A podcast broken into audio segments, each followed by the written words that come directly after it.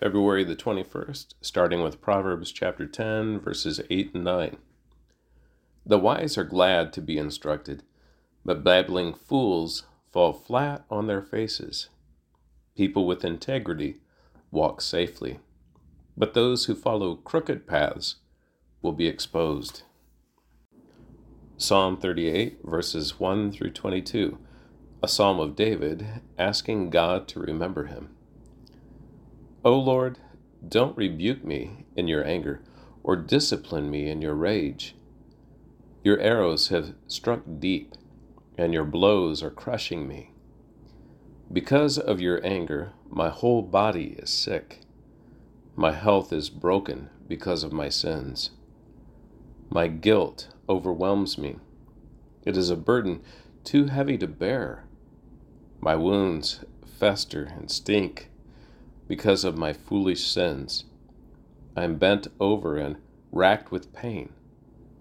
All day long I walk around filled with grief. A raging fever burns within me, and my health is broken. I am exhausted and completely crushed.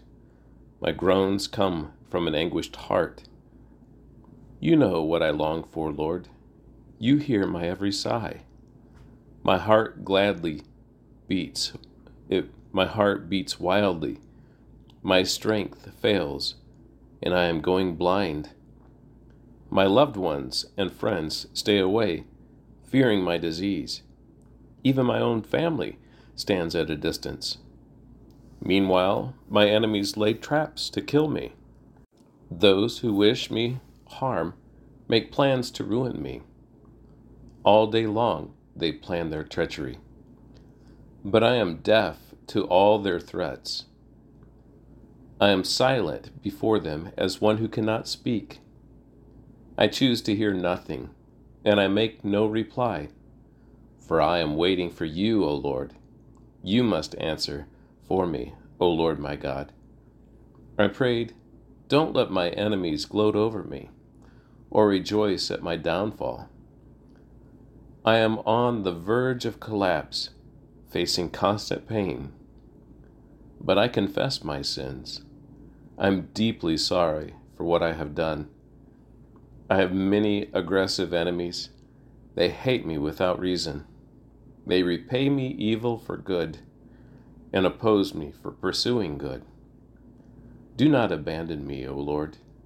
Do not stand at a distance, my God. Come quickly to help me, O Lord, my Savior.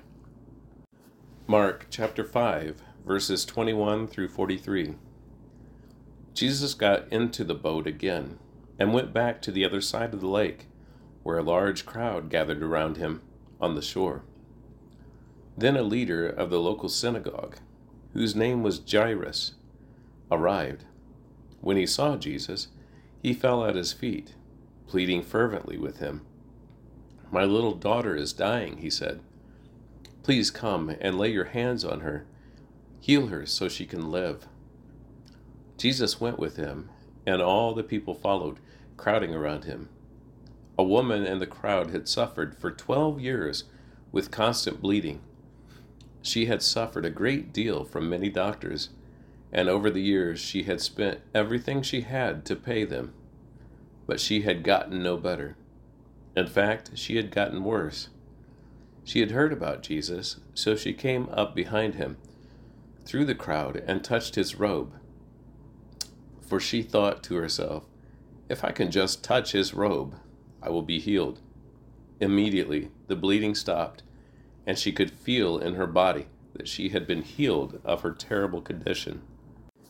Jesus realized at once that healing power had gone out from him so he turned around in the crowd and asked, Who touched my robe? His disciples said to him, Look at this crowd pressing around you. How can you ask who touched me? But he kept on looking around to see who had done it.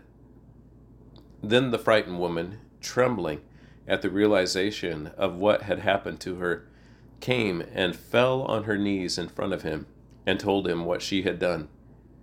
And he said to her, Daughter, your faith has made you well. Go in peace. Your suffering is over.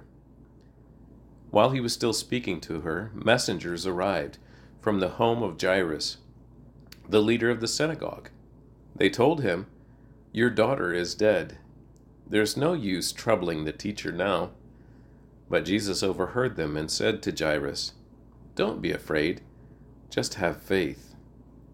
Then Jesus stopped the crowd and wouldn't let anyone go with him except Peter, James, and John, the brother of James. When they had come, when they came to the home of the synagogue leader, Jesus saw much commotion and weeping and wailing. He went inside and asked, Why all this commotion and weeping? The child isn't dead, she's only asleep. The crowd laughed at him, but he made them all leave. And he took the girl's father and mother and the three disciples into the room where the girl was laying. Holding her hand, he said to her, Talitha koum, which means, Little girl, get up. And the little girl, who was twelve years old, immediately stood up and walked around. They were overwhelmed and totally amazed. Jesus gave them strict orders not to tell anyone what had happened, and then he told them to give her something to eat. Then the Lord said to Moses and Aaron, in Leviticus chapter 11, verses 1 through chapter 12, verse 8, Give the following instructions to the people of Israel. Of all the land animals, these are the ones you may use for food. You may eat any animal that has completely split hooves and chews the cud. You may not, however, eat the following animals that has split the hooves, or that chew the cud, but not both. The camel chews the cud, but does not have split hooves, so it is ceremonially unclean for you. The hyrax chews the cud, but does not have split hooves, so it is unclean. The hare chews the cud, but does not have split hooves, so it is unclean. The pig has evenly split hooves, but does not chew the cud, so it is unclean. You may not eat the meat of these animals, or even touch their carcasses. They are ceremonially unclean for you. Of all the marine animals, these are ones you may use for food. You may eat anything from the water if it has both fins and scales, whether taken from salt water or from streams. But you must never eat animals from the sea or from rivers that do not have both fins and scales. They are detestable to you. This applies both to the little creatures that live in shallow water and to all creatures that live in the deep water. They will always be detestable to you. You must never eat their meat or even touch their dead bodies. Any marine animal that does not have both fins and scales is detestable to you. These are the birds that are detestable to you. You must never eat them the griffon vulture, the bearded vulture, and the black vulture, the kite, falcons of all kinds, ravens of all kinds, the eagle owl, the short eared owl, the seagull, hawks of all kinds, the little owl, the cormorant, the great owl, the barn owl, the desert owl, the Egyptian vulture, the stork, herons of all kinds, the hoopie, or the hoopoe rather, and the bat. You must not eat winged insects that walk along the ground. They are detestable to you. You may, however, eat winged insects that walk along the ground and have jointed legs so they can jump. The insects you the insects you are permitted to eat include all kinds of locusts, bald locusts, crickets, and grasshoppers. All other winged in- insects that walk along the ground are detestable to you. The following creatures will make you ceremonially unclean. If any of you touch their carcasses, you will be defiled until evening. If you pick up their carcasses, you must wash your clothes, and you will remain defiled until evening. Any animal that has split hooves that are not evenly divided or that does not chew the cud is unclean for you. If you touch the carcass of such an animal, you will be defiled. Of the animals that walk on all fours, those that have paws are unclean. If you touch the carcass of such an animal, you will be defiled until evening. If you pick up its carcass, you must wash your clothes, and you will remain defiled until evening. These animals are unclean for you. Of the small animals that scurry along the ground, these are unclean for you the mole rat, the rat, large lizards of all kinds, the gecko, the monitor lizard, the common lizard, the sand lizard, and the chameleon. All these small animals are unclean for you. If any of you touch the dead body of such an animal, you will be defiled until evening. If such an animal dies and falls on something, that object will be unclean. This is true whether the object is made of wood, cloth, leather, or burlap. Whatever its use, you must dip it in water, and it will remain defiled until evening. After that, it will be ceremonially clean and may be used again. If such an animal falls into a clay pot, everything in the pot will be defiled and the pot must be smashed. If the water from such a container spills any food, the food will be defiled, and any beverage in such a container will be defiled.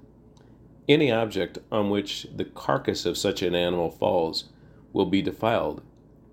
If it is an oven or hearth, it must be destroyed, for it is defiled, and you must treat it accordingly.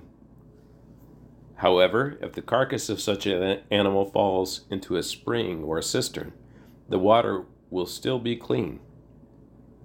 But anyone who touches the carcass will be defiled. If the carcass falls on seed grain to be planted in the field, the seed will still be considered clean. But if the seed is wet, when the carcass falls on it, the seed will be defiled. If an animal you are permitted to eat dies and you touch its carcass, you will be defiled until evening.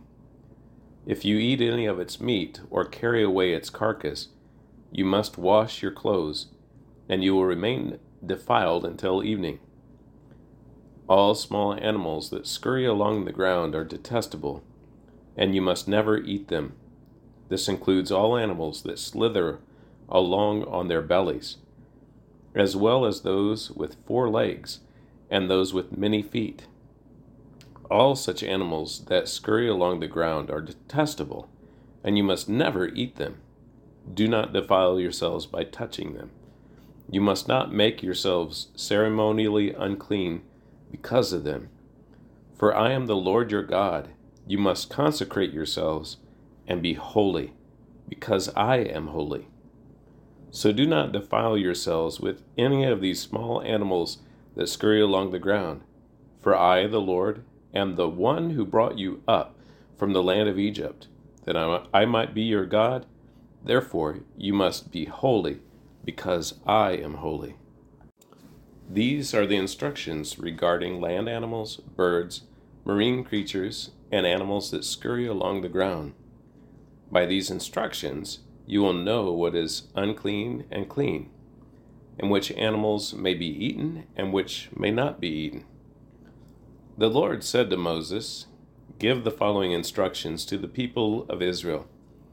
If a woman becomes pregnant and gives birth to a son, she will be ceremonially unclean for seven days, just as she is unclean during her menstrual period.